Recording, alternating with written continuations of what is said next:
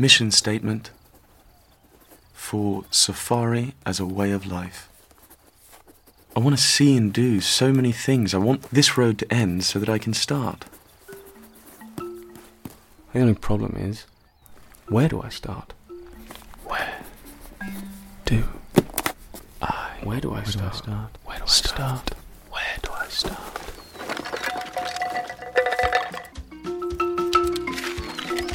Ladies and gentlemen, welcome to Nick's Nonfiction. I'm your host, Nick Munez. Today on the show, we have a very special, heartfelt edition. It is Jack Kerouac's On the Road. Many have attempted the Hunter S. Thompson vagabond travel writer lifestyle. Few have come as close as Jack Kerouac. This is a layered tale of running away from home and brings to light all the characters that you will find out there. Some are looking for love, some are running from the law, some of them want to abuse you, some of them want to be abused. We will meet along our journey today Carlo Marx, the Colorado poet and author of the Denver Doldrums. We have the infamous, the outlaw, the cowboy, the American hero Dean Moriarty, a Tasmanian devil of light, a beacon for fun in this drab earth. Jack Kerouac also wrote the famous Dharma Bums book. However, he is not some hippie on a love bus tale like the electric acid Kool Aid test. Mr. Kerouac is from the 1950s and he is a no nonsense Jack, a straight razor to the chin every morning type of guy. Keep your woo woo to yourself. We will be going from rainy New England to the old rivers of the South, the interstate and valley children of the West Coast. This is truly an American journey fulfilling every niche of culture that we have to offer out there. Yes, some of these characters will take you off the beaten path, but it is all to have you learn the journey is the destination. Man. About the author Jack Kerouac, he was born in 1922 and passed in 1969, merely the age of 47 years old. You'll see from his lifestyle today as to why he did not make it that far. He actually passed away in Florida due to a hemorrhage from a lifetime of heavy drinking. Born in Lowell, Massachusetts, snowbirded down there to end the life. He doesn't consider himself a writer. He refers to himself as an iconoclast from the Beat generation. Just one of those like post war van dwellers coming back and trying to get their head on straight. He's a poet, a novelist. He went to Columbia University, dropped out um, when his football career ended, and then he joined the Merchant Marines, was medically discharged, married a few times, a really fast paced lifestyle. This book takes place in the early years of Kerouac's life, and it really sets a precedent for him living on this higher vibrational plane. He's what did uh, Red from Shawshank Redemption say? You're either living or you're dying. We're going to be able to characterize those people today quite binarily. He has traveled America. He's written books on Catholic spirituality, jazz, promiscuity, Buddhism, drugs, poverty, and travel. He has experienced all these things firsthand. He's been traveling with the hippie movement, but stayed counter to all of their radical issues. This show is for everyone today. It's going to read more like a movie than our informational nonfictions, but it's still nonfiction, holding it to that. Some of uh, Kerouac's other works include The Town and the City, On the Road, this bestseller for over 80 years now. Dr. Sax, The Dharma Bums, Mexico City Blues, The Subterranean Desolate Angels, Vision of Cody, The Sea is My Brother, Satori in Paris, and Big Sur. That one's on my reading list because Hunter S. Thompson also spent some time on the Sur and was writing. Maybe I just got to go there. That's going to be on the show later to come. This guy, he is a representation of a new generation of American travel writers. Like even before these two, we had the Ralph Waldo Emerson and the Nathaniel Hawthornes who were going out into nature, riding on the Mississippi River and seeing what people of different cultures were about. And now we got our new wave. You got me, your host, Nick Muniz, who has lived on both coasts this year. I've driven over 3,000 miles, have seen I 70, I 15. My tire blew out in Death Valley between LA and Nevada, Las Vegas. 115 degrees, man. This is some on the road living. I wanted to live stream all of these drives, but if you're going to do something, do it right. Eventually, I will get my van and we are doing what's called the Vanarchy tour, bringing Vanarchy all over the United States, meeting people, videoing, doing podcasts. Potential future for the show. Learning from Mr. Kerouac today. There are less chapters in this one, only eight chapters today, but it's going to be a little bit longer per. So check out the timestamps below if you need to skip around. And also, go follow Harry Shit on Instagram. There's going to be a handle change coming soon. We are unifying all the forces. Go follow while you can. Free memes every night. Mr. Kerouac's On the Road, Chapter 1 The Greatest Ride. Jack Kerouac wakes up with a hangover in his Paterson, New Jersey apartment. His fiance is yelling at him for the last time, I'm leaving you, Jack. I'm sick and tired of your dreams of becoming a writer. Why don't you put a damn tie on? I'm gonna leave you for your banker friend. Kerouac is left there sitting in his mire when he gets a call from a number that sends shivers down his spine. And it is none other than Dean Moriarty calling from 1700 miles away in Denver, Colorado. He was born on the road. He will live on the road and probably die on the road. Dean had just dropped Mary Lou, a hooker off in Denver, and was coming back to the East Coast to get in touch with Jack Kerouac to hopefully publish some stories for him. But Jack, at one of the worst points of his life, having just been divorced by a fiance, so left at the altar, is telling Dean you got to start writing like one of those Benny addicts that you're friends with. Nobody's going to write these stories for you. I know you have a crazy lifestyle. Get to it. Start putting pen to paper, Mr. Dean, and you'll learn throughout the story so much character analysis today. This guy is not capable of putting thoughts down on paper, but he lives the life everybody would want to.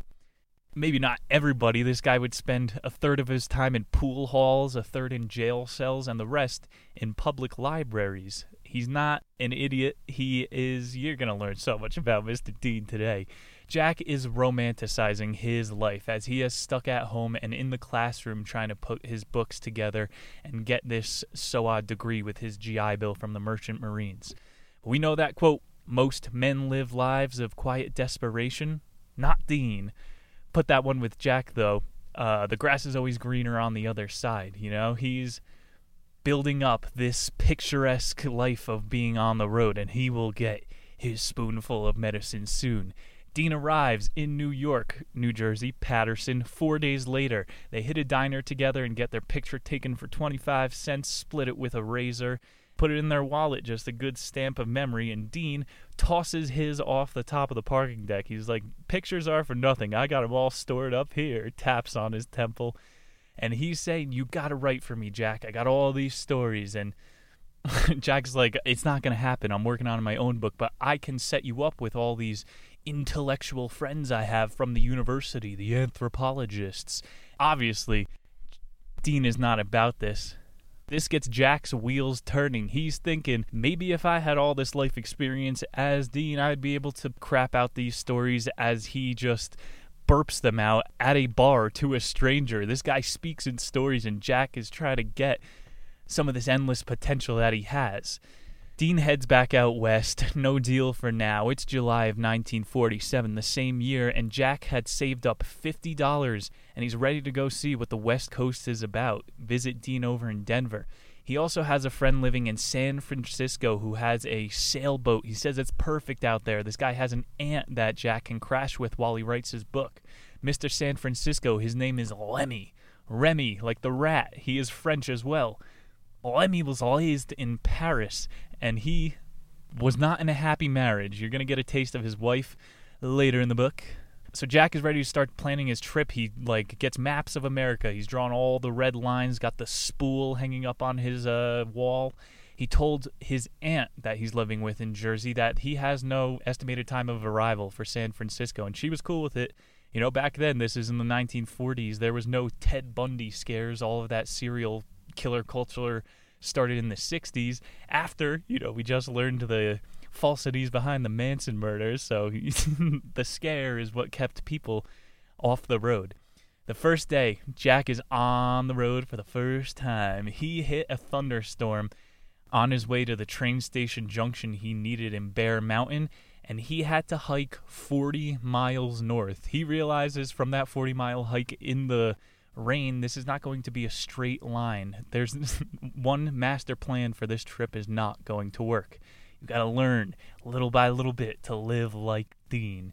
He spends a majority of his money on a bus ticket out to Chicago, just as long as he doesn't have to be in the rain anymore. The subtext here is that he just waited half a year while Dean invited him out to Denver for a free ride to slop together $50 worth of wages.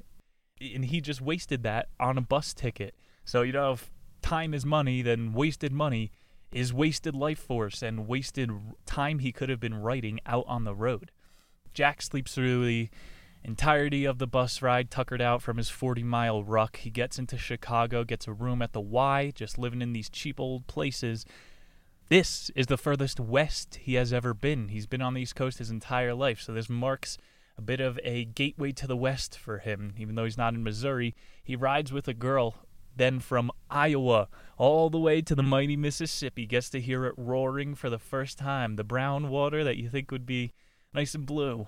Luckily, this first girl dropped him off in Iowa after they he got to see around her apartment a little bit. You can't be too explicit in a 1947 novel. We're going to keep it the first PG episode ever.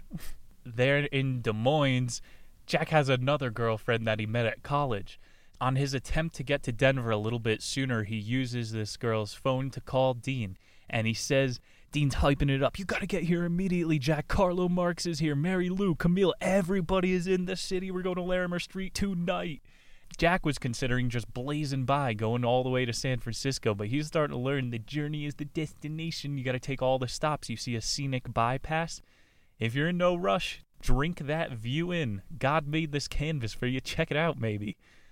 unfortunately, this girlfriend in Des Moines wasn't willing to drive him all the way out to Denver to hook up with other girls. So he meets a 30 year old drunkard who had a wad of cash sticking out of his pocket. And Jack was like, Where are you getting all this money? Buy me some dinner and take me out west. he loved his uh, go getter attitude. And the guy drove him all the way to Nebraska. He said he couldn't pull all the way into Colorado with him because he was running from the law. So Jack was realizing now, how many criminals have I been running with up to this point?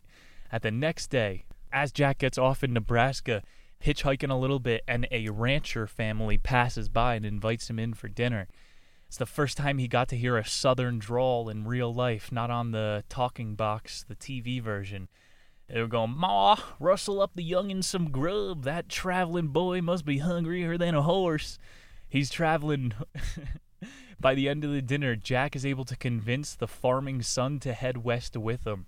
The next morning, they pass one of the notorious train crossings in Nebraska. They're sitting there for an hour, and instead of a hobo coming and panhandling for money at fucking stop signs, out west in the Middle East, in the middle of the country, the breadbasket's a little bit more of a go-getter mentality. There's a guy in a 10-gallon hat. He's got his cowboy boots on, and he clank, clank walks up to the side of the car. And he goes, You boys going somewhere? Or are you just going? Jack made a big point about that in the book, Symbolic Way to Ask People Why They're Traveling. The guy in the big old hat, Mr. Mystery Man, was asking if they wanted to run his carnival for them, and they would get a 30% cut on whatever they haggled from the people. Free rooming, free board. But the boys decide against it. They got somewhere where they think they need to be, and they would feel bad swindling all these poor Nebraska families out of their money. Jack and the farmer boy part ways at Gothenburg. It was a fun leg of the trek. Time to move on. He comes across a couple blonde farmers with a flatbed truck, and this is when the party really starts. There were 12 people in the back of this pickup truck, just from all over the country, some Chicago, some Iowa. He probably thinks it drove by him before. And the blonde ones immediately, when they see Jack on the side of the road asking to hitchhike, Yeehaw! Everyone's going, there's room for everybody. Hop on. We passed the right man. They get happy when they see a hitchhiker, not scared. And they have been working on a bottle since Des Moines, and they give Jack a good amount of liquor up. He's peeing off the side. They're like peeing onto other cars, and we think we're badass for mooning other people on the highways nowadays. Absolute lawlessness on this flatbed truck cruising underneath the stars as everybody takes turns driving. This was one of his favorite parts of being on the road to start. He had never been this far west. He had never hitchhiked with a stranger, and he's getting a writer's full of life in one trip. As they start to approach the Rockies, he buys some whiskey. One of the kids on the truck gets off with Jack in Cheyenne, Wyoming, which is only like a 90 minute hitch down to Denver.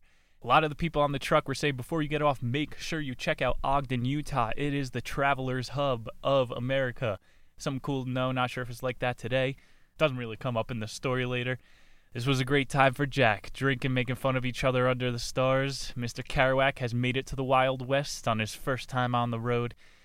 Gets off the flatbed truck and watches the most fun ride of his life so far take off with acquaintances that he will never see again. Chapter 2 Rocky Mountain High. John Denver, come on.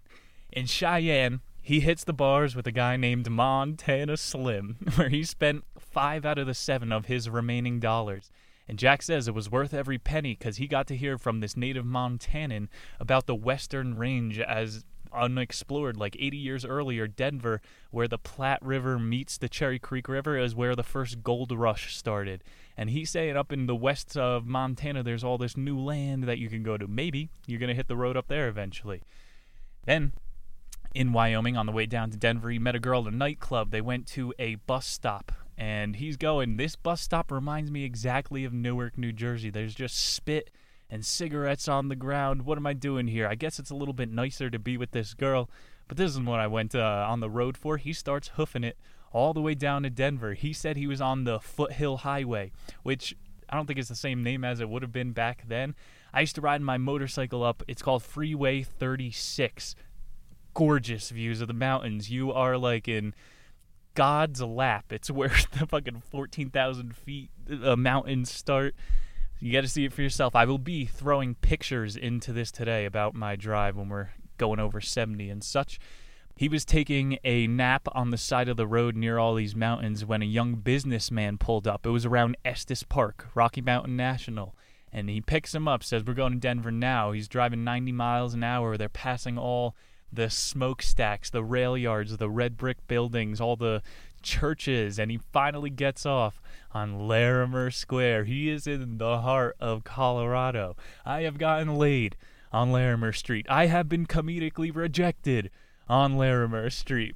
With the pandemic now, it has been blocked off to traffic, and they painted a giant mural in Larimer Square. It looks completely different he is totally immersed in the Denver experience upon coming off his first leg on the road. He calls a friend's mom from his hometown. She's working at the Native American Museum of Colorado, and their son, Chad, swoops him up in a Ford. This guy lets Jack know that his buddy Tim Gray has a crash pad on Colfax, which he takes him to. There is no other than the Carlo Marx, who takes a liking to Jack. They're both writers. They hit it off up front, and Unlike Carlo, Jack has a college education, so he can write these long form books rather than Carlo's sad poetry.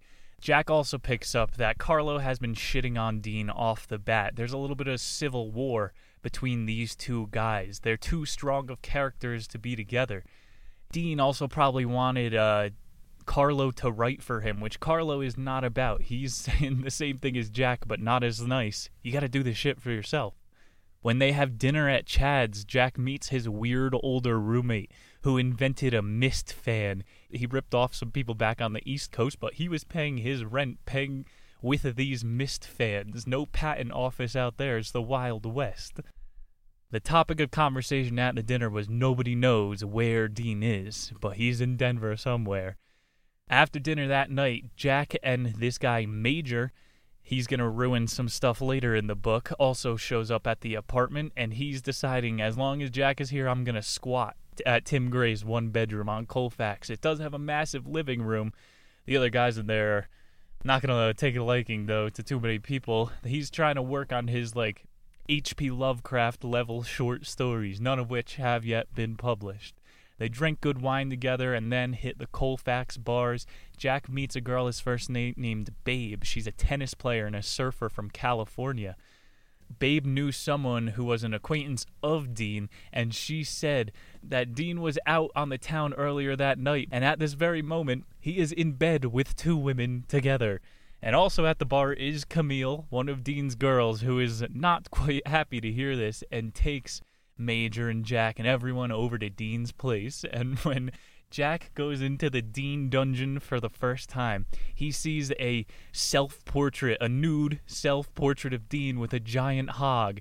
Dean slithers out of the bedroom naked and embraces Jack naked, gives him a big hug, penis to the belt. He says, "You gotta." As soon as this uh, waitress I know gets off duty, her name's Rita Betancourt. You're gonna be hooking up with her. They all go to downtown Denver again. It's getting towards 2 a.m. They're drinking in the alleys. Drink. Uh, they just started reviving alleys in Denver. There's a place called Milk Block it was redone. Go check it out. After Jack spends his last dollar, he calls it a night. And as promised by everyone, they're making their cocaine drunk promises. We're gonna go take a day trip into the mountains tomorrow. It's gonna be amazing. Luckily, it happens. Dean meets up with Major and Jack in the apartment, and he's going, Yeah, you guys thought I was having a threesome when I came out? It was a foursome. That is a certified orgy, ladies and gentlemen. Eddie was a buddy who uh, was looking for work, so him and Jack the next morning before the day trip went and secured some manual labor jobs, a bright and early 4 a.m. crack of ass start. After that, they pick up Carlo Marx at his Grant Street apartment, which is looks like a Russian saint's tomb. Again, with the red brick, candles lit everywhere, dark shades. He has a huge stack of poems called the Denver Doldrums, which are poetry but sad poetry, and it all has to. It's like a cliche kind of, with a deeper meaning. They said this apartment was on Grant Street, this is where my first job in Denver was Cosmos Pizza. I was a fucking vampire for three months. I made like 40 bucks in tips a night. But you gotta be kidding me with this. Who's gonna deal with all those drunkards coming off of Broadway and serving them some slices? You get some numbers there, too. I'm sure Jack Kerouac learned a thing or two about that. One of the his doldrums was called Eddie Oedipus Eddie, which was about Dean as a child of the rainbow.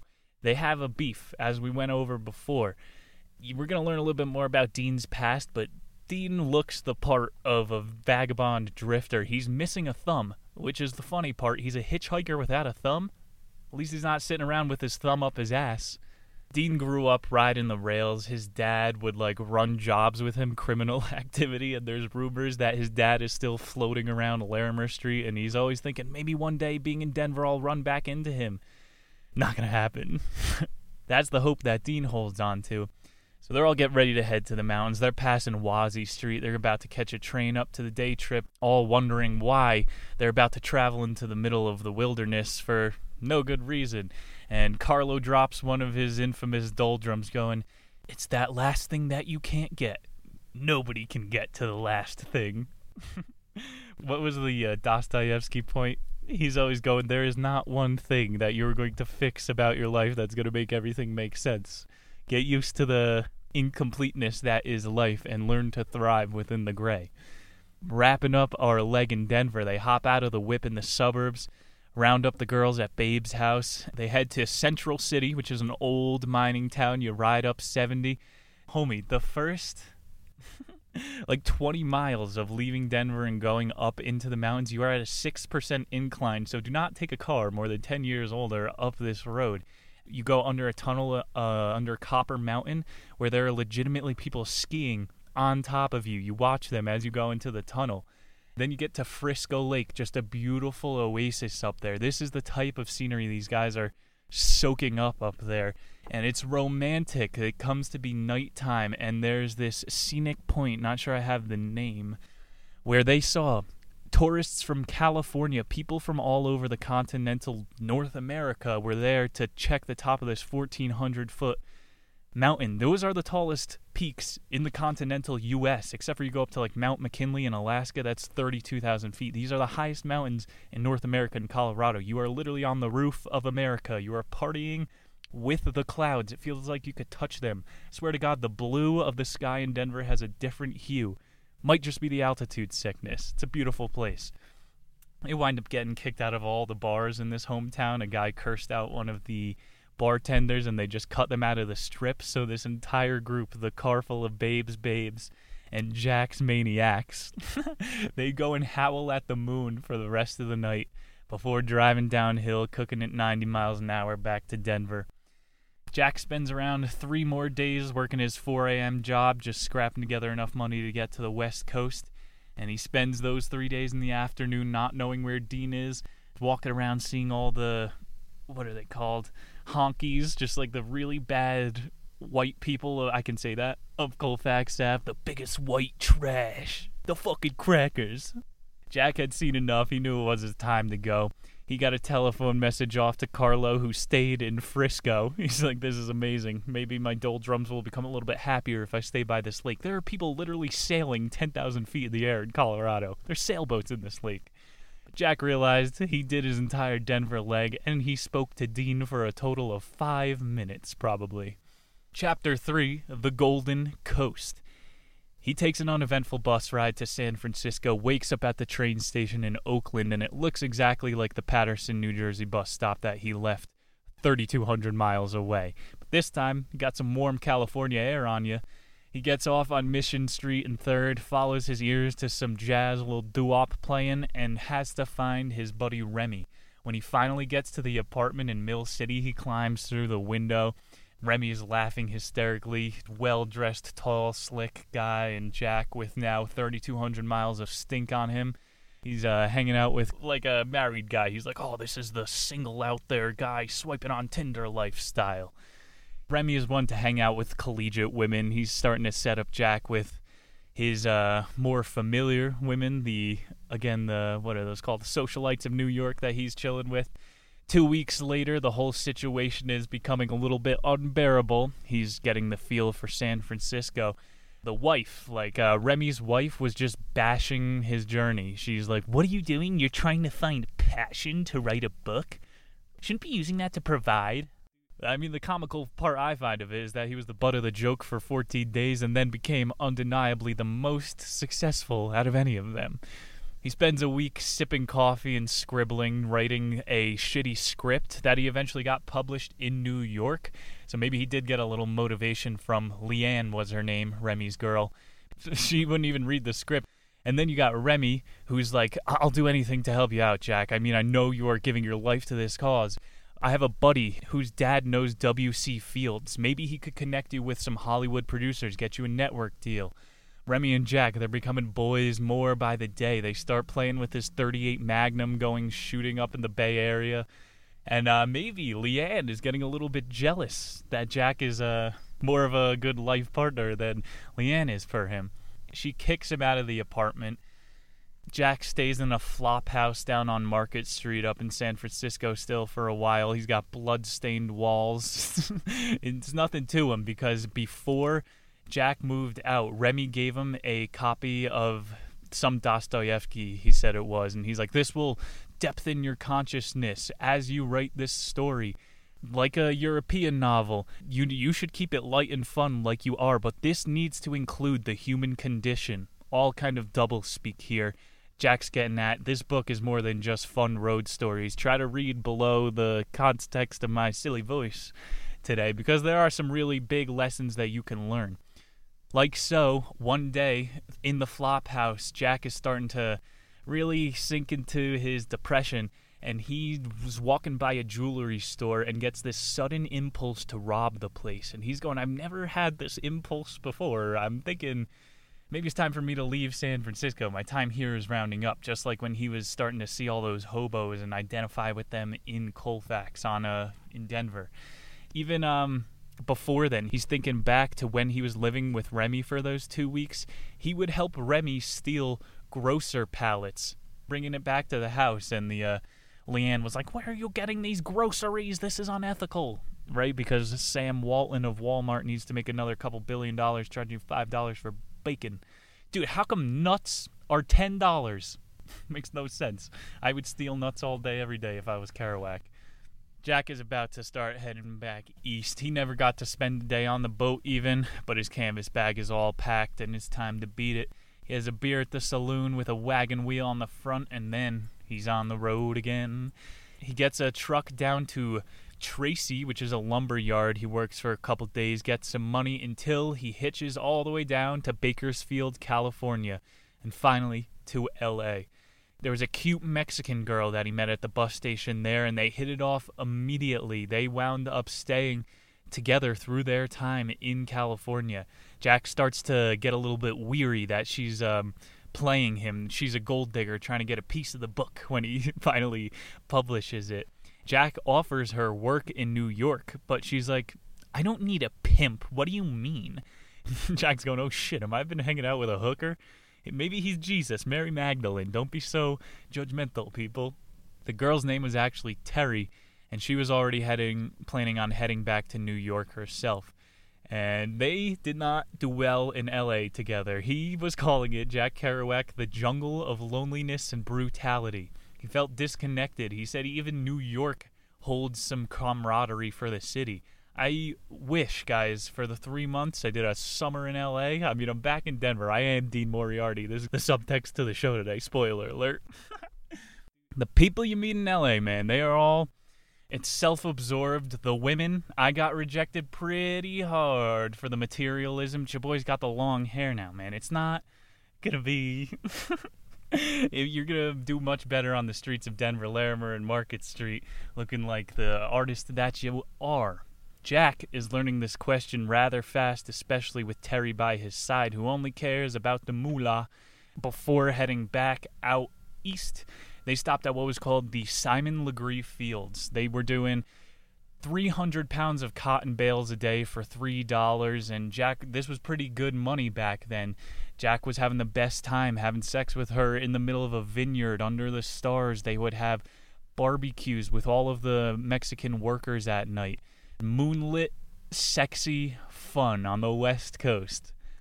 Jack, again realizing he did five minutes with Dean, he was only in Hollywood for a total of four hours. He stole a Hollywood pl- placard in that time. He's realizing this is not the city for him. They make it all the way to Columbus and then uh, Pennsylvania together, too, before Terry splits ways. He's thinking she found a pimp out there to trick her out. the last of Jack's food to get him back to New Jersey were cough drops. Unless he was just really feeling sick and tired at that point. He was subsisting on codeine in the form of fucking hard. When he finally gets home, he sees that his aunt bought a new electric fridge with the California money he sent home from the farm. He didn't need it, he was having the most fun, and he wasn't spending a dime. He comes back to his half finished manuscript sitting on his desk his first lap around the country and he sits on his bed he knows he can't sleep ever he starts chain smoking cigarettes through the night writing like L. Ron Hubbard. That's going to take us to chapter 4 Northeast Reunion.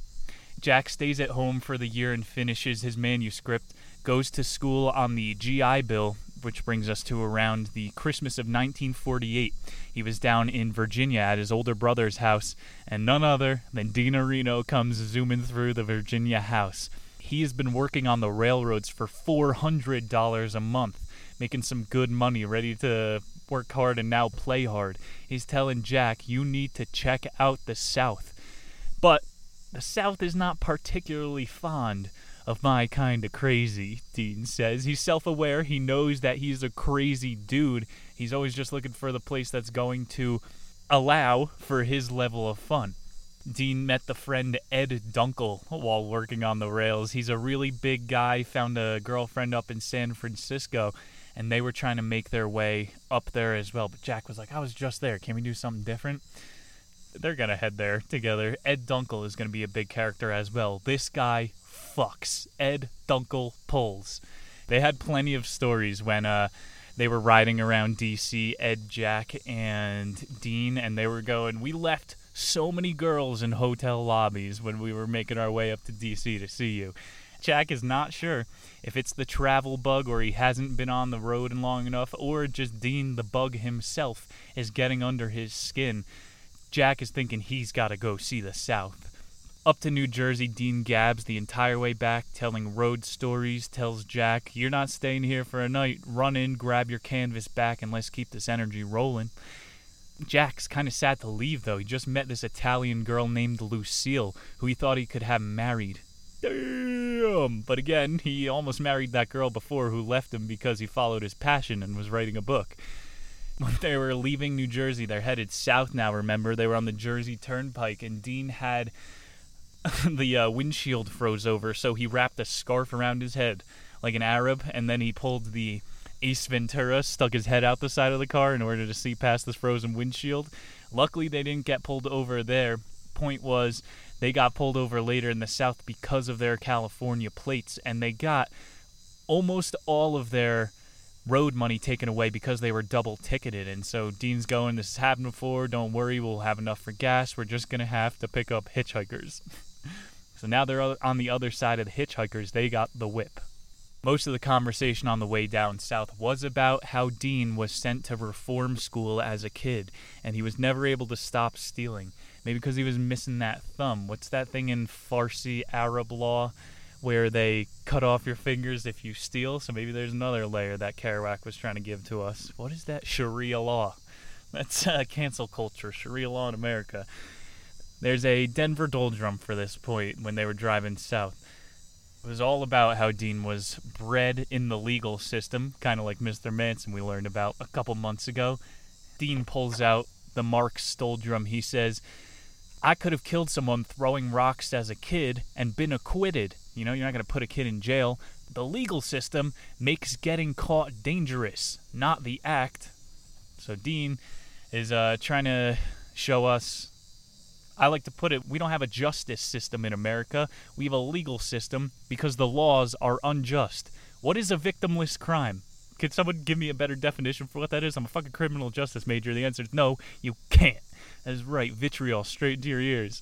Dean and the boys, they're heading down south. They had to pick up this hobo called Solomon. And Solomon was one of the smelliest guys. He ruined the upholstery of the car forever.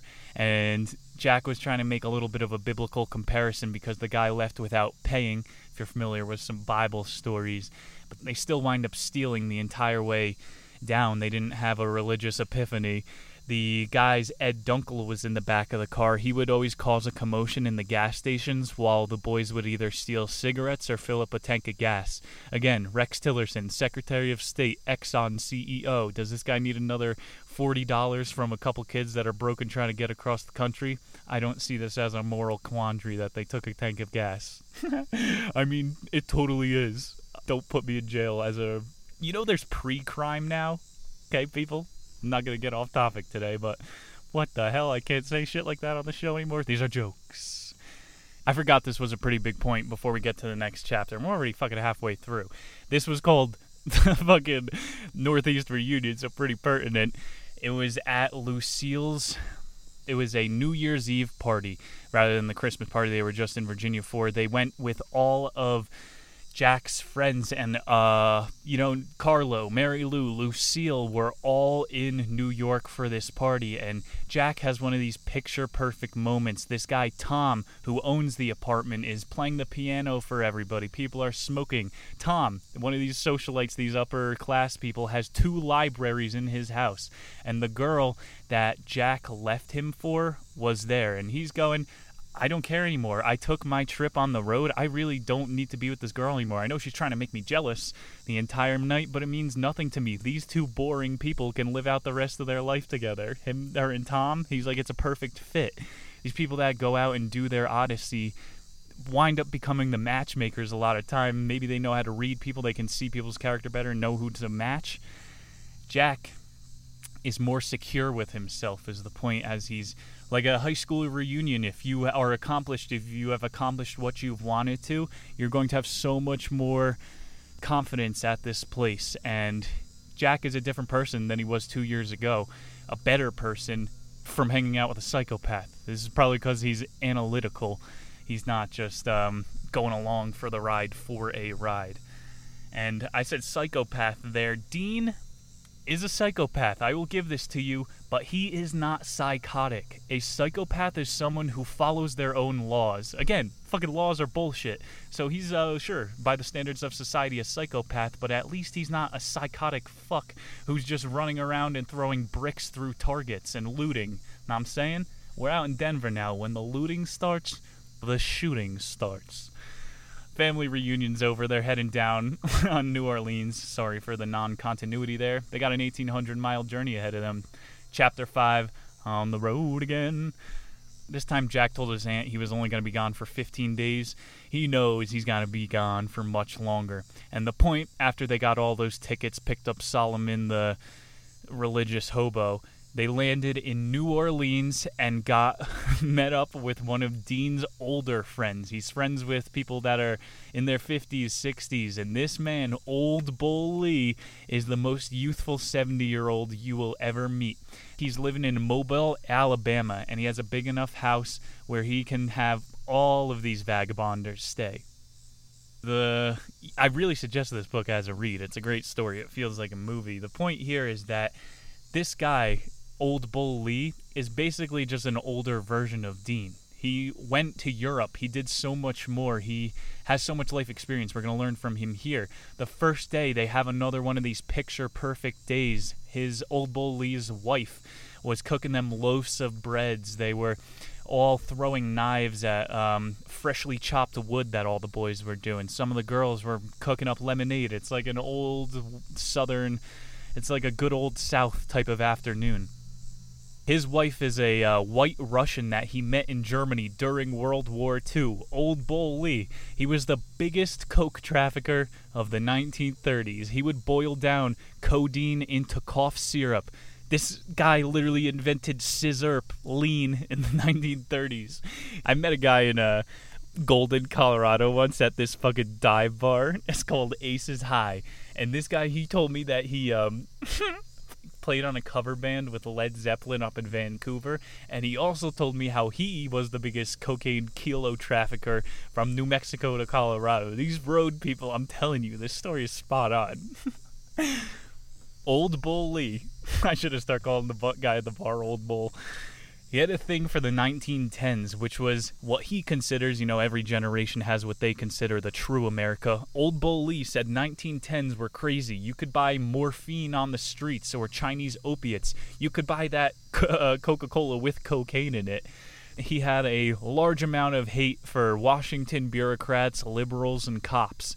Old Bull Lee at a time was a minister in Kansas. He studied medicine in Vienna. Uh, he didn't get the degree. If he said that, I would have known he was lying. This guy has done it all. He's lived, and this is why it's one of the only older people that Dean will uh, stay in touch with. So Ed Dunkel and his girl Mary Lou were basically just leaned out on the sizzurp. Jack was trying to absorb all of the details of this guy who's gushing with wisdom for his books. Jane is serving drinks, who winds up hitting it off with Jack. So they're hitting. They're they got the booze, they got the friends, they got the women. It's another great time. One of the biggest questions that Jack was unable to answer, he's like, "I'm a writer. I'm so articulate. I could do an SAT in one hour." Old Bull Lee asked him a five-word question: "What are you traveling for?" And Dean was like, you know how it is. And old Bull Lee just fucking nodded and looked at him, and Jack was like, I, I, I want to write a book. I don't know. And he realized these types of questions why are you traveling? If you ask someone that at a hostel, it might unearth more about their personality than you wanted to hear. But it's a good thing to check in with yourself and ask yourself, why am I on this trip? Dean was asking Old Bull where the best bars in New Orleans were, and he's going, none of the uh, ideal bars are here anymore. He's going, the 1910s were the only time there was a good bar. There was uh, brass railings, kick bars, spittoons. It was 10 cents a whiskey shot. You always had a guy playing old timey piano. Now, all you get is this like chromium furniture, drunken woman. He said it, fags, hostile bartenders, anxious owners. That is 2020 nightclubbing in a sentence. They all argue uh, about bars for the rest of the night, and that'll suffice. They don't need to always take it a notch up. What bar are we going to next? Where are we going? Where's on the road? They are chilling at Old Bull's house. In the morning, Jack walks to the levee, and Lee is already there reading some Franz Kafka, some existential shit. And he said, What is a river when you take the rights away from the people? Old Lee, having been around in the 1910s, he saw like the latter half of the Tom Sawyer River Riders who could just fucking cut down a tree and hang on to the log. But now, if you want to sail on the Mississippi River, you have to buy like permits. You have to prove you'll get boarded by uh, boat cops or whatever. It's not the free America that it used to be. You see how it deteriorates with every generation. Bigger points here. Franz Kafka was obviously keen to this. He reads smart guys like that, and you will be a Kerouac in no time. Jack is paying attention now. Every ship that he sees float by on the river is a commercial liner. As they walk home, Jack was all enthralled at the way Old Bull could just talk nonstop. You know, shelves, shelving, wood shelves aren't like they used to be. Nothing is like it used to be. I've seen indestructible tires when I was in World War II in Normandy. Microwave dinners used to be warm all the way to the center. They had anti cavity toothpaste. Maybe just when you get to be an old man, you're really good at complaining. Carlo made it down there. He was at the reunion, so he trekked down with the boys when they got those tickets and Ace Ventura it up.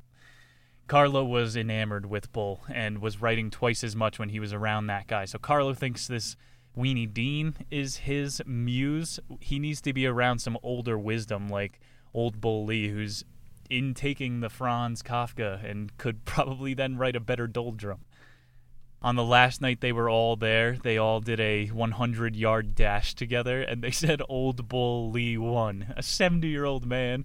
Come on now. You got Dean's skinny Groucho Marx looking face. Couldn't beat him. The guy who literally runs away from every problem in his life couldn't win in a foot race against a geezer. What do heck?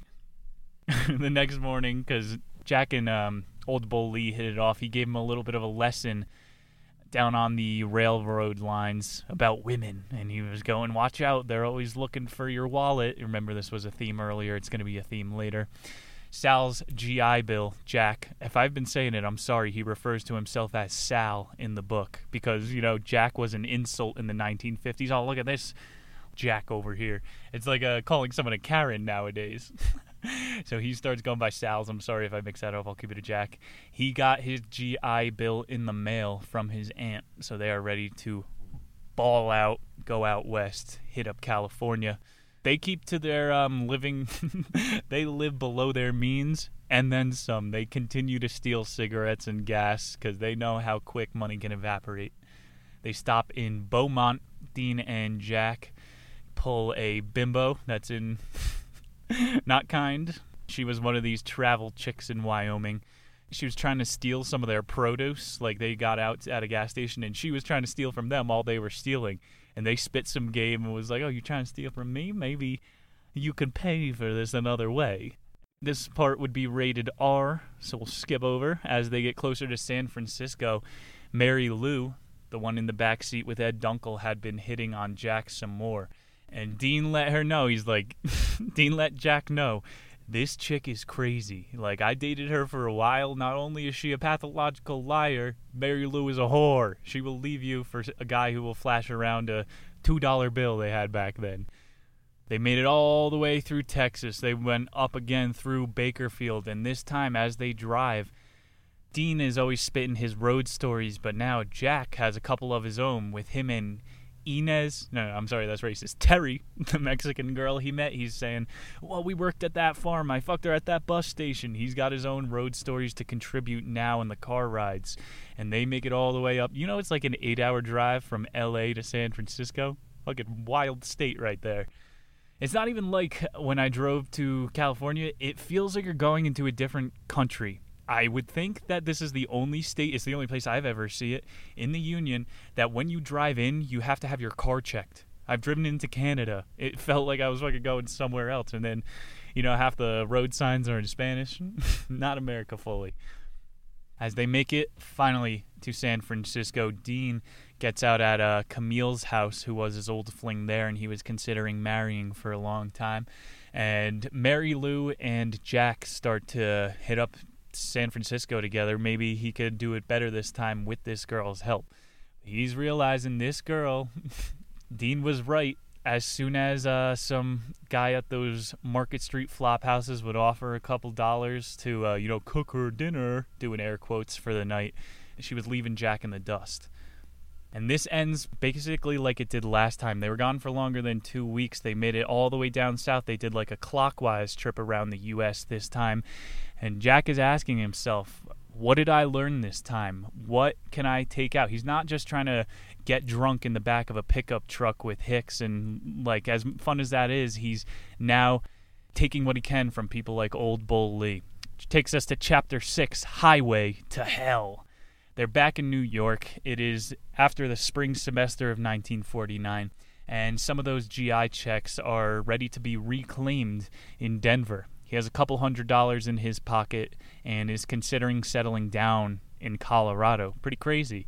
Nobody in Denver from the old gang is there, and as soon as Jack gets to Colorado this time, he's working at the Curtis Street Fruit Market and he's having some more of these new thoughts. Because remember, first time in Denver, he was like, I gotta leave. I'm being a hobo. Then in San Francisco, reading the Fyodor, he's like, I'm starting to get into crime and shit. I gotta leave.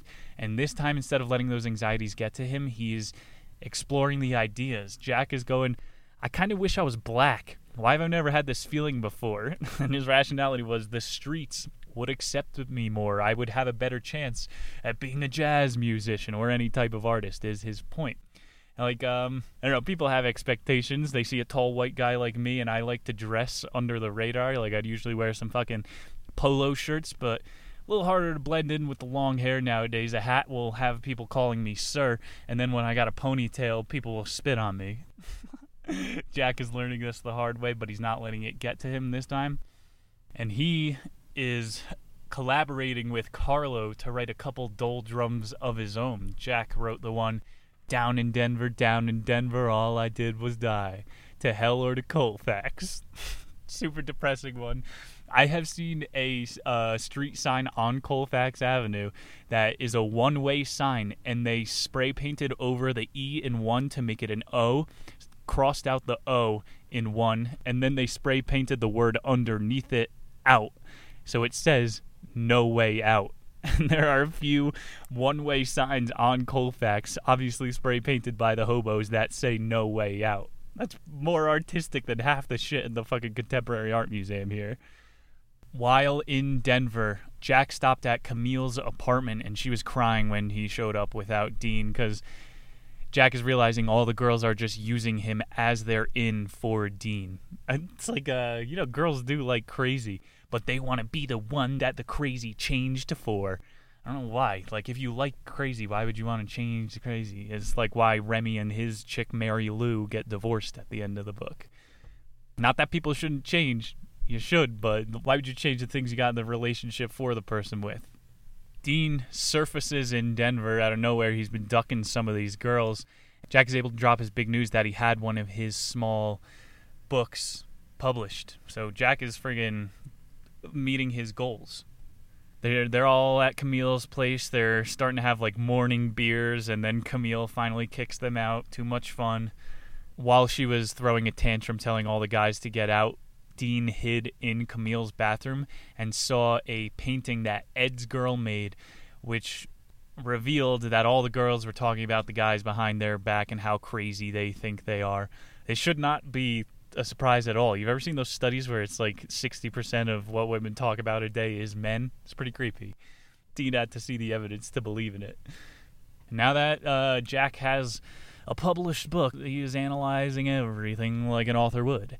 He thinks Dean lost his thumb in prison, and this was his uh, final development. This is when he learned to care about nothing, because, you know, nothing cares about you, but at least Dean still has some principles oh man, I've met some like nihilistic people that the world would be better without out in California who have really just given up. And you're saying Dean is just giving up out here. He's just riding the rails because he has nothing better to do.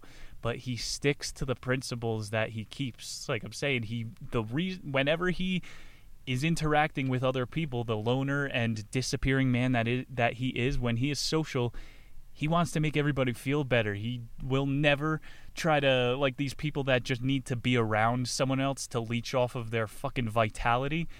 That is an unhealthy addiction. You have an addiction to people.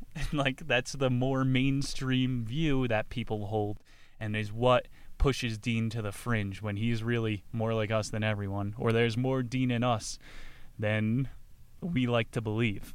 Dean and Jack really have nowhere to go. They're just chilling in Denver. Jack is on Dean's vibe right now, and they're like, you know, maybe we go to New York, take stock of everything. Dean was telling him his crazy ideas of, I've always wanted to go to Italy if I had nowhere left to go. And they're just getting crazy drunk on Market Street, just projecting crazy futures, having those fun bar nights, doing fake businesses together.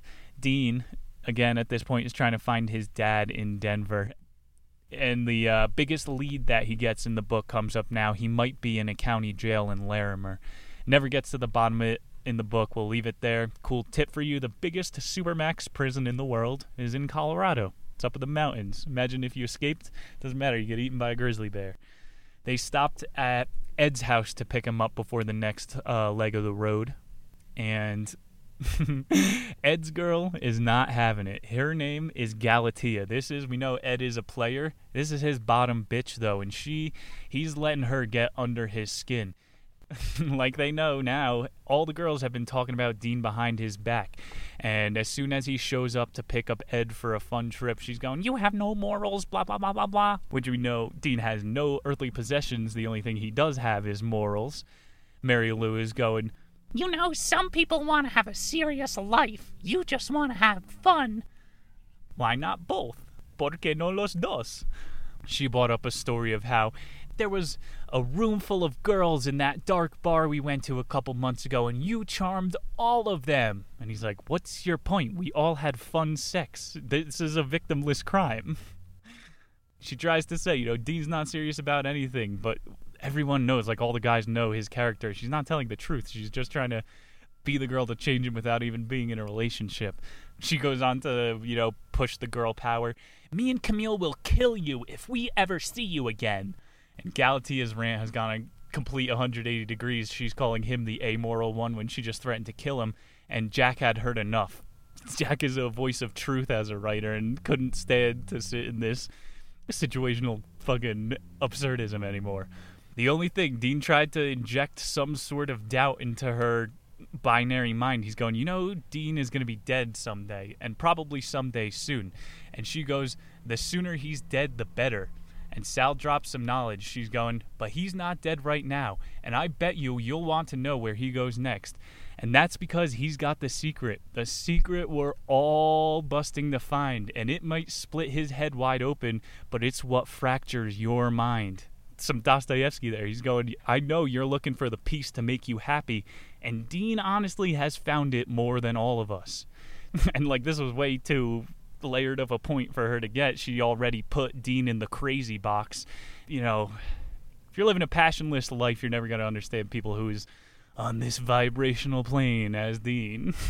people just really want to be able to put you into little boxes and cross you out in their mind. And that was the really big part of this book. And Jack is going, I paid this price as well as a writer. A lot of people crossed me out because I did this travel sort of lifestyle. this is fucking riddled with the Human Condition. It's a great novel. And this did inject a little bit of doubt into Jack's mind, but he saw that Ed being under her mystique, he's getting the pussy. He's like, oh my god, I think by hanging out with Dean, I was just wasting my life. Okay, what else would you been doing? Like, uh, it, it, this is Ed Dunkel, the pole king, the lord of sex. if he didn't have all those memories, he would probably he would have uh, left Mary Lou the same as Remi did. Jack thought it was sad to see in Dean's the closest thing he has to a home, Denver, the friends that he once thought he had made are pushing him out. No home anymore. Chapter 7 Road is Life. The boys are spending a couple of their last dollars up on 27th Street, one of those hip bars up by the railroad tracks that is being gentrified as we speak. It was being gentrified in the 40s too, It sounds like. They are both trying to contact a travel bureau to get a car to beat it out of Denver, which doesn't wind up going through. And the big uh, thing here was that they had to wind up stealing a car. And comes out when they're leaving Denver. Dean is like, Yeah, uh, Jack, don't tell anyone this, but when I was a teenager, I would steal 500 cars a year. This is the reason that he was in and out of the criminal justice system it's um like he does grow up. He might have a learning disability and he's learning really slow, but he is changing his morals slowly, even to fit the societal standards, where it's not going to be this immediate flip of a switch like Galatea thought it would be.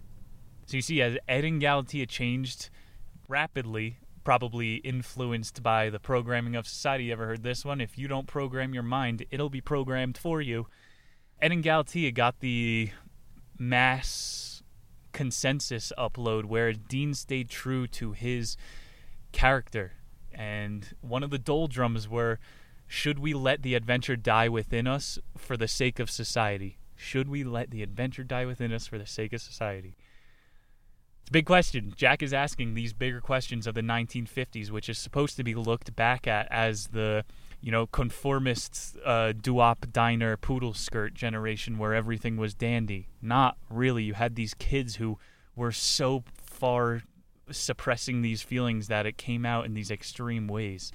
This reminds me of this quote that it was on like a Hispanic church when I was living in LA, and I looked it up because it like sometimes you come across a piece of information that seems like an omen. You came across it at the right place at the right time. It was a Norman Cousins quote The tragedy of life is not death, but what we let die inside us while we're alive. Dean is the living embodiment of that quote. And if you could stay true to yourself as long as possible, you're going to keep on to that secret that's splitting all of our minds. They stole that car on the way up. Dean was telling him Jack all about his favorite hikes that him and his dad used to go on Long's Peak, Pikes Peak, Mount Evans. What's the one down in Colorado Springs? Mount Cheyenne, the one with the nuclear missile command inside of it. Look into it and the tunnels under DIA. That when they wound up crashing that stolen car, they had to go up to Greeley, Colorado to get it fixed. They walked like 10 miles in the middle of the plains sweating to try to find someone to tow them. Luckily, they found another very nice farm family. And again, another son there wanted to hit the road with them. Before uh, heading south, when they have this little farm boy, Dean, Jack, and all them go over to Chicago, which isn't too far of a haul from Denver, just because Dean wanted to see it. And they're having the best time ever. Dancing to jazz, they wound up going to some underground um, pianist bars, and Dean jumped on top of the piano at one point and was singing country music sing-alongs that all the people in the bar were swinging back and forth to. One of the um, guys, uh, what do they call him? It was the just a big freaking jazz player back at the time came up to him after the bar and was like, "That was some professional level shit, man. We haven't had this crowd moving like that in a long time. You got it." so this is everything Dean has probably ever wanted to hear, and it's from someone who has some artistic credibility. And maybe that'll give him the confidence to write his book in the future. Little bit of a hint for you. you know, it wasn't some chick telling him that he's nothing or like Jack's girl leaving him that get them to write the book. It's other people at that level motivating each other. It's like if you go for a walk with someone, either that person's going to pick up to your pace or you got to slow down for them. And it's the whole point of being on the road. Like Jack and uh, Dean were the perfect fit, and as you go out there, you're gonna find more people who are better matches. And so, what are we doing? We're living on the road now. Dean is floating around with two kids on two coasts and no money. This brings us to chapter eight, the end of the road. Jack has his book money coming in. As we learned, he was able to get a smaller novel published and he's getting real antsy back in New York at this time, and it's around summer, half a year since they were just chilling together. It's the first time Dean is in New York, and Jack set him up with a little bit of a job. He was a valet on 40th and Madison, getting into his same old antics, and they were realizing he was kind of losing an edge or some sort. Dean was not as Dean as he used to be. He was mentioning getting a farmhouse with this girl Inez in Pennsylvania and uh, you know popping out some kids. he's going, "Are you sure this is your dream? Is someone getting in your ear here? Or have I, Jack, programmed you with this uh, valet job that you're now just giving way to whatever fault comes? You're either living or you're dying." You know what I'm saying? Dean actually talked him out of it. This is what friends were for. He would have turned into the Remi or the Ed Dunkel who was unfulfilled with his life. And Jack is saying, don't stop looking for what you came here for. You really want to fucking be on your deathbed and not know what your full potential was? They need one last ride together to try to find whatever it is. They head back to Denver. They start doing a little bit of drinking and on West Colfax, five points everywhere just to try to get the life force flowing in them again. You got to get out there to start living it and get back on that lifestyle. Jack stayed at Tim Gray's apartment again, where he stayed the first time, and there was a week of parties in Denver. They met up with the Babe for a couple nights. Dean met a new girl called the Denver Doll. who they hit it off for about a month together. They wouldn't have stayed there that long if he didn't meet her. And this girl, Jack was friends with as well, let Jack know that Dean just spent all of his life savings on a car.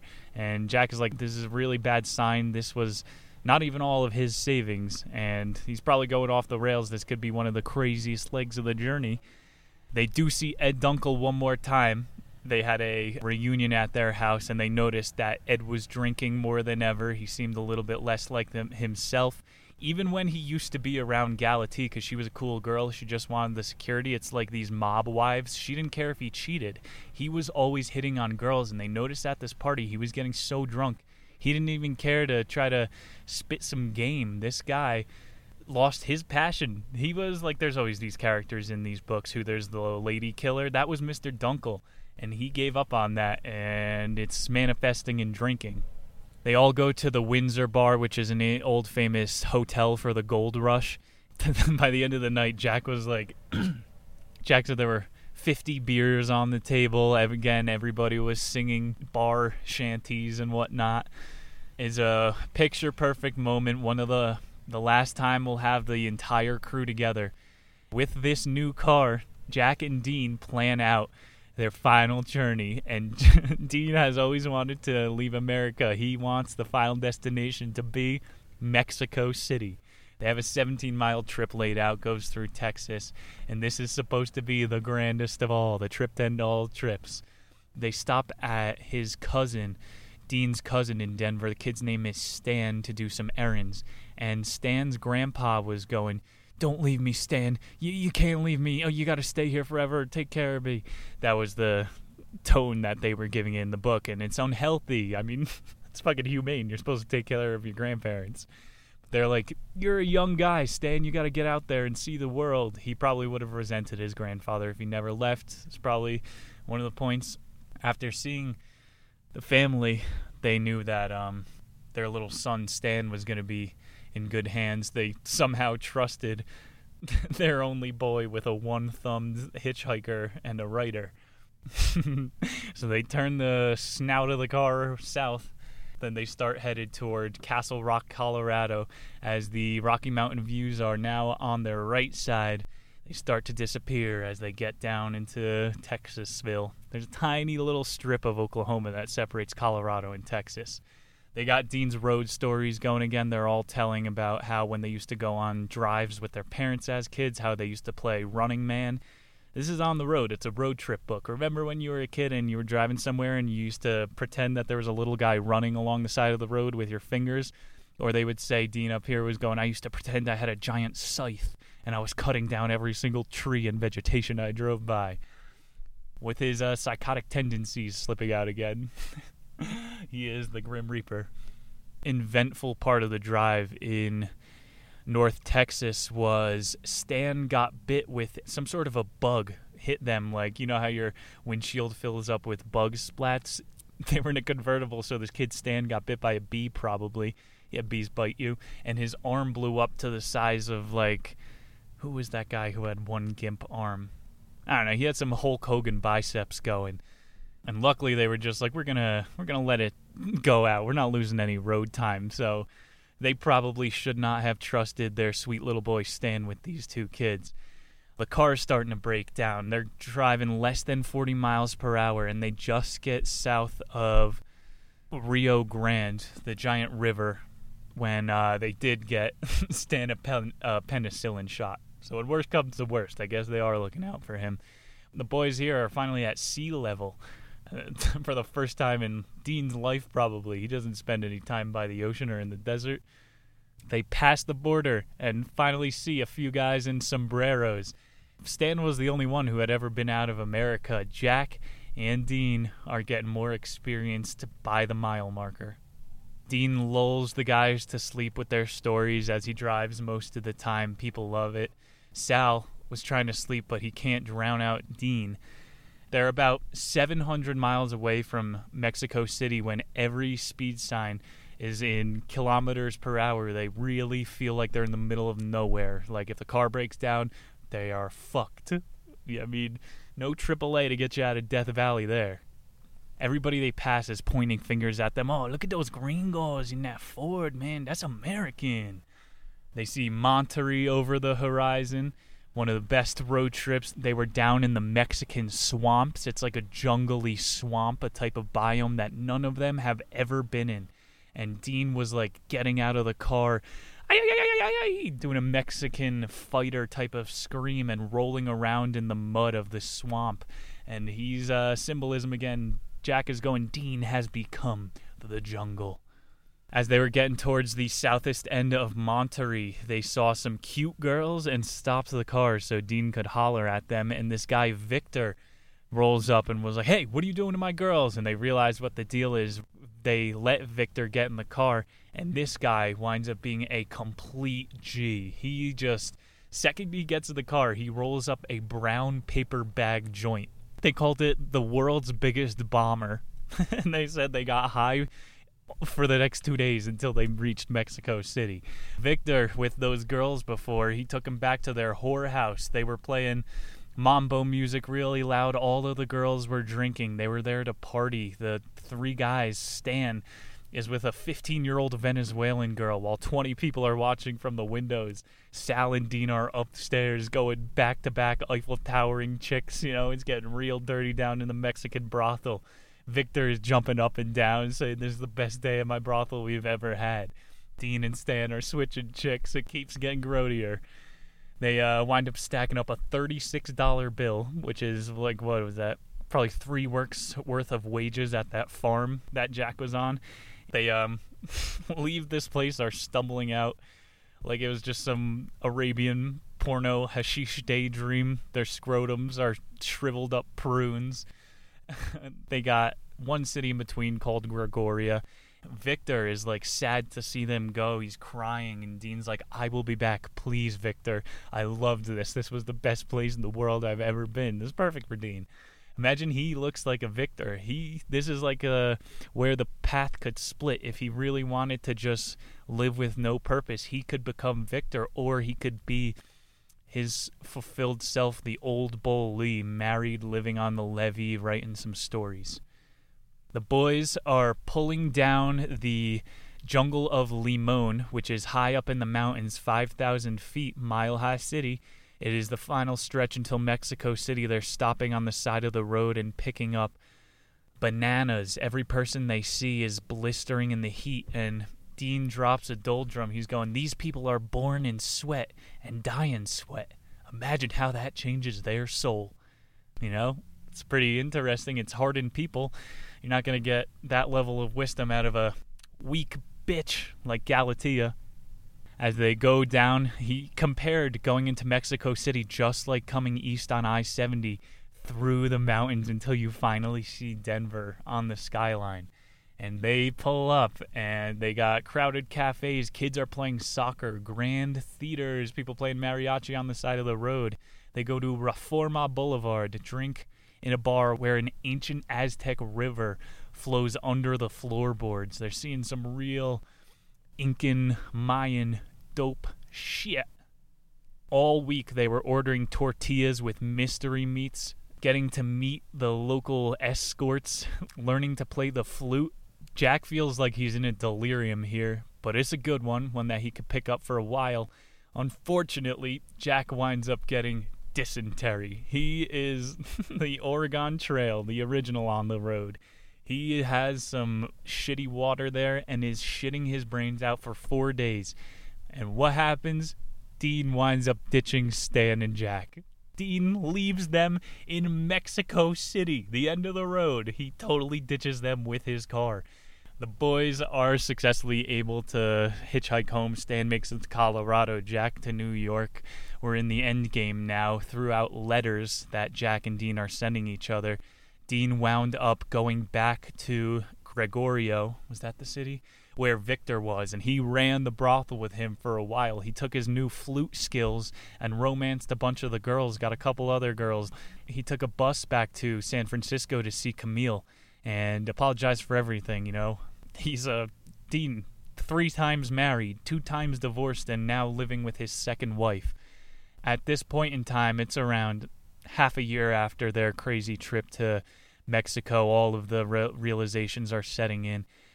Jack thinks he found a girl that he might really like, getting towards the end of the road for him. And for the first time, Jack receives a letter from Dean that isn't just a chicken scratch, this is who I hooked up with, this is the trouble I gotten with this weekend. Dean wrote him a 2,000 word letter that was supposed to be the outline for the story that he wanted to write. And now this doesn't go anywhere. There's no books published by Dean Moriarty. You know, I would have that on Nick's Nonfiction. He didn't wind up ever going through with the book. We don't know what happens to Dean, but that's what happens to people like this in real life. They live hard and then they disappear, hopefully for the better. We learned about that Chris Langan guy in Outliers. You fucking wind up just going to a farm and disassociating, or you be an old Bull Lee and try to pass on whatever sort of wisdom that you've come upon to people that look like they're on the same path as you. This little manuscript that Dean wrote was all about his younger years in Denver, and Jack is saying you need to keep up with this. This is the most therapeutic thing that you can do, man. This is going to get you to some sort of normality if that's what you want at this point. And that's all he needed uh, the friends they are. They've made it thousands of miles together. Jack was able to coach him to a smaller level of success. So Dean shows up having to thank Jack for all the inspiration. They both inspired each other, told each other to write. He needed some more discipline from Jack, and Jack needed more craziness from him. As Dean is in um, New York for the last time, they go on a double date with Jack's new girl to an opera as Dean would say, they have some good kicks for the last time. And for the last time, he has to watch one of these friends disappear over the horizon. Dean vanishes in a cab, in a New York City cab, into nowhere. And that night, Jack went to the top of his high rise and watches the sunset over New Jersey and the Hudson, a picture perfect view of America. And he likes to picture Dean driving somewhere on this fucking God given country out there while he has hit the end of his road. It's like that chat with old Bull Lee. What are you traveling for? It is a question that reveals more about yourself than you know. It's the space in between. This is where life thrives, and life on the road perpetuates this. Thank you guys for staying tuned for Jack Kerouac's On the Road, an absolutely legendary read. I'm looking forward to future pieces of his, and I'm happy I got to share some more personal information with you guys as a host. We are on a crazy journey here, and I am fucking very aware that I am on the Dean Moriarty track, and we went over some deeper points about the sanity and conformity and those bipolar opposites and the gray that you need to survive in. thank you guys again. Before I get too preachy, next month's book is going to be War is a Racket. And while we teased this during our last month's show, it is all because. Three times a month, we are going, ladies and gentlemen the 1st, the 10th, and the 20th, you are getting a Nick's Nonfiction video. That is right, a podcast. Make sure you are subscribed and smash that motherfucking like button. Bam! Yeah, boy! I hope you guys are brave enough to embark on your adventures and hold on to some of that knowledge. And you will have me to speak you through three times a week those road trips from here on out. Love you guys. I'll see you soon. Peace.